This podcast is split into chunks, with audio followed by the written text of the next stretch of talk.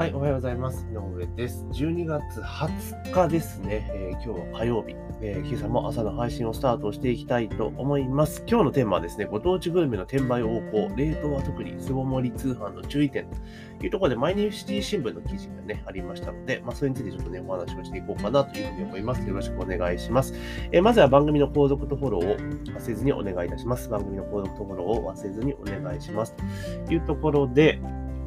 えーまあ、ご当地グルメの転売横行というところで、まあ結構ね、各地各地にね、美味しいものとか売ってたりとか、まあその、そこでしか買えないっていうものに付加価値があって、まあ結構ね、観光に来られた方が買われるっていうケース結構多いと思うんですね。まあただ、最近っていうのは、その、なんだろう、メルカリとか、そういったものがね、簡単にフリマアプリとかで、まあ売れるような感じになってきてるわけじゃないですか。ね、だから、えだから結局、その自分がね、例えば、そのご当地グルメのそばに住んでいる人であれば、例えば注文を受けて、でそれをところで買いに行って送るっていうことが、まあできちゃうわけですよね、理論上。で、そこで行くと、まあそこに、まあコロナとか、まあ今ちょっと一段落ついたとはいえ、まあ家にずっといるぞっていうところで、まあ通販とかね、ご当地グルメが結構話題になって注目されて使われることが増えたっていう中で、まあそういった転売が増えているというところなんですね。で、まあその、結局そのなんだろう、その現地で買うよりも、ま、3倍とか4倍とかの価格をつけて、まあ、売ってる人がいるというところで、まあ、この転売っていうのは基本的には、まあ、悪いことではないと私は思うんですよね。まあ、ただ必要以上の利益を乗せちゃうのはちょっとどうなのかなというふうに思うんです。で、もちろんそのお店側からすればね、売っている側からすれば、いえいえ、そのせっかくうちの商品をそんなね、あの、よ右から左に流すだけでそんな利益取りやがってっていうのと、うちの商品をね、そのちゃんとした価格で届けたいっていうのは絶対お店側にあると思うんですよ。だから、まあ、店としてはなんとかこれを防ぎたいというところで、でも転売禁止ですよって言っても、もうしょうがないじゃないですか。だからどうにもならんわけですよね。じゃあ、で、じゃあ買う人買う人とかが、そのなんて言うんだろう。例えば、買った人がね、転売するのか自分で買うのかって分かんないじゃないですか。極端な話。まあ、もちろんね、必要以上に大量に買われたらこれ転売じゃねえのって思うかもしれないけど、例えば冷凍食品でもそういうものであれば、まあ、ストックしなければいけないから、まあ、なかなか難しいですよねっていう話にはなってくると思うんですよ。じゃあどうすべきなのかって考えたときに、まあ、その転売を禁止っていうのは多分絶対無理なので、だって基本的には物販系とかも全部転売じゃないですか。で、メーカーから仕入れて、それを値段、利益乗せて売るわけですよね。だからそれと一緒なわけですよ。うん。で、それを、だから業者がやってるか個人がやってるかっていうだけの差になってしまうので、禁止することは多分ほぼほぼ無理なわけですよね。じゃあどうすべきなのかって言ったらもうこれ答え簡単で、そのお店がもう通販やるしかないかなっていうふうに思うんですよね。通販。だから、今だったらベースとかそういうとこ使えば、あの、簡単に出せるし、それこそフリマアプリとかにも、あの、出品をしてね、でそこで出すっていうことをやっててもいいんじゃないかなっていうふうに思うんです。で、お店側がちゃんと管理して、えー通販で発送して売るってことをやれば、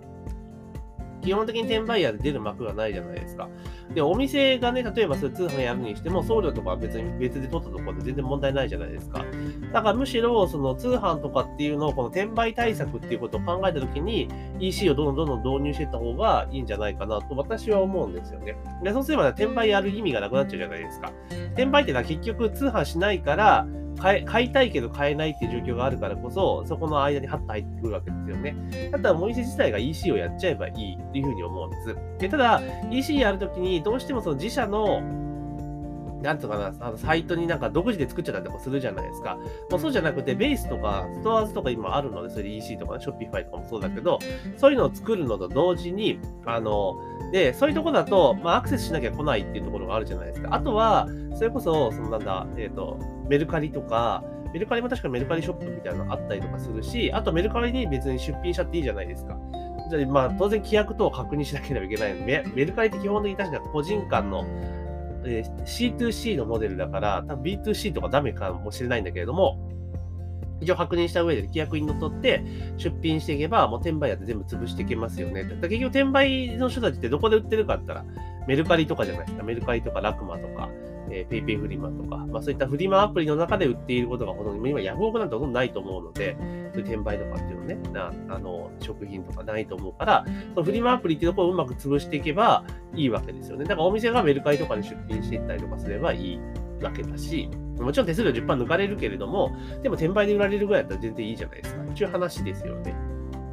だからそういうふうにやっていくのがえー、すごくいいのかなっていうふうに思います。で、EC とか結局、その、なんていうんだろう、自社のサイトね、作ろうとすると、だからホームページ屋さんとかはどうしても、自社でそのね、EC とか作った方がね、当然制作費とか入ってくるから、そっち提案しちゃいがちなんですけど、まあお店としては、まあ、基本的にはその、なんて言うんだろう、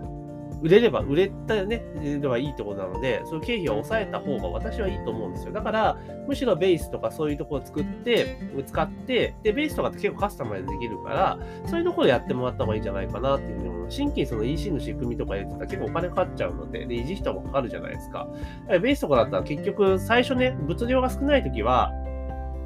個別、なんかね、個別ごと、決済ごとに手数料がかかるっていうパターン。3.5%プラス、まあ、そんな言うほど高くないので、まあ、ベースとか使っていくと。で、ある程度売り上げ、ね、部数、部数っていうか、出荷数が増えてきたら、その、なんだ、有料プランにしていって手数料を抑えるっていうやり方も全然ありだと思うんですよね。まあ、そんな形で、EC とかを使って自社がその独自販売、通販をすることによって防げていく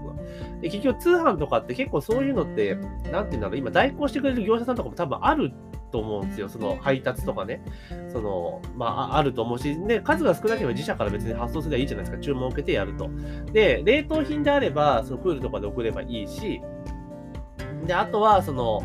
なんだろう、その冷凍とかで売れ、売ってないけども売るとかね、そのあとは冷蔵とかで売るって時も、ちゃんとね、そういうのを専門にコンサルとか多分してくれる人がいると思うので、そういうとこ頼んで、ちゃんとね、パッケージ化してもらうというか、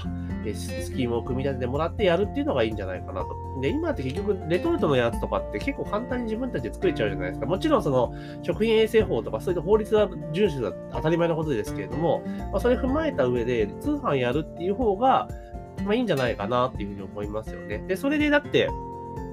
今まで以上に売り上げ取れるわけじゃないですか。今まではそのお店に来た人しか買わないみたいな感じだったものが、そう、お店に来ない人でも買えるようになる。で、結局そういうので買って裾野が広がってると、そういう人たちはそのところに場所に来た時絶対買いに来るじゃないですか。っていうことなんですよね。だから、全然反則という意味でやっても絶対に通販っていうのは入れた方がいいし、そういう転売対策にも当然なるので、まあ、やった方がいいんじゃないかなと、個人的には、えー、思ったりはしています。うん。だから今って全然通販とか簡単にできちゃうので、すごくいいかなというふうに思うので、ぜひね、あの、こう、ご当地グルメ転売方向とかって、その、やられっぱなしっていうのもやっぱ良くないので、これ一番転売ヤーが困っちゃうのが、定価で通販されるのが一番困るわけですよ。だからそれやりゃいいだけのことなので、